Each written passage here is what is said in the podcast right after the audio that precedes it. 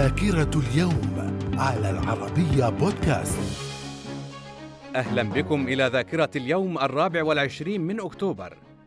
في عام 1648 الدول الأوروبية تعترف باستقلال هولندا. في عام 1929 انهيار مؤشر وول ستريت واعتبر ذلك أول خطوة للأزمة الاقتصادية العالمية في ثلاثينيات القرن العشرين. من الذاكرة. في عام 1934 المهاتما غاندي ينسحب من المؤتمر الوطني الهندي. في عام 1945 انضمام أكثر من 26 دولة إلى الأمم المتحدة منها السعودية والولايات المتحدة ومصر ولبنان وسوريا والصين. من الذاكرة. في عام 1956 توقيع بروتوكول سيفرز بين إنجلترا وفرنسا وإسرائيل والذي رسم دور كل دولة خلال العدوان الثلاثي على مصر.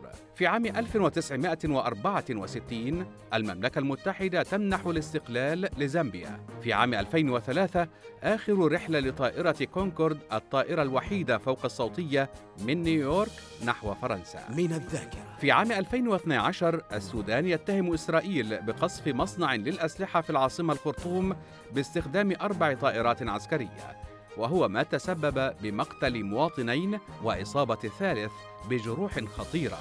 في عام 2013 الإعلان عن اكتشاف مجرة جي إن دي 5296 زد 8 وهي أبعد مجرة معروفة حتى الآن حيث تبعد 13 مليار سنة ضوئية عن الأرض. من الذاكرة. ومن مواليد اليوم الرابع والعشرين من أكتوبر في عام 1957 إسماعيل الراشد ممثل كويتي. في عام 1985 واين روني لاعب كرة قدم إنجليزي من الذاكرة. وفي مثل هذا اليوم من كل عام يحتفل بيوم الاستقلال في زامبيا. إلى اللقاء.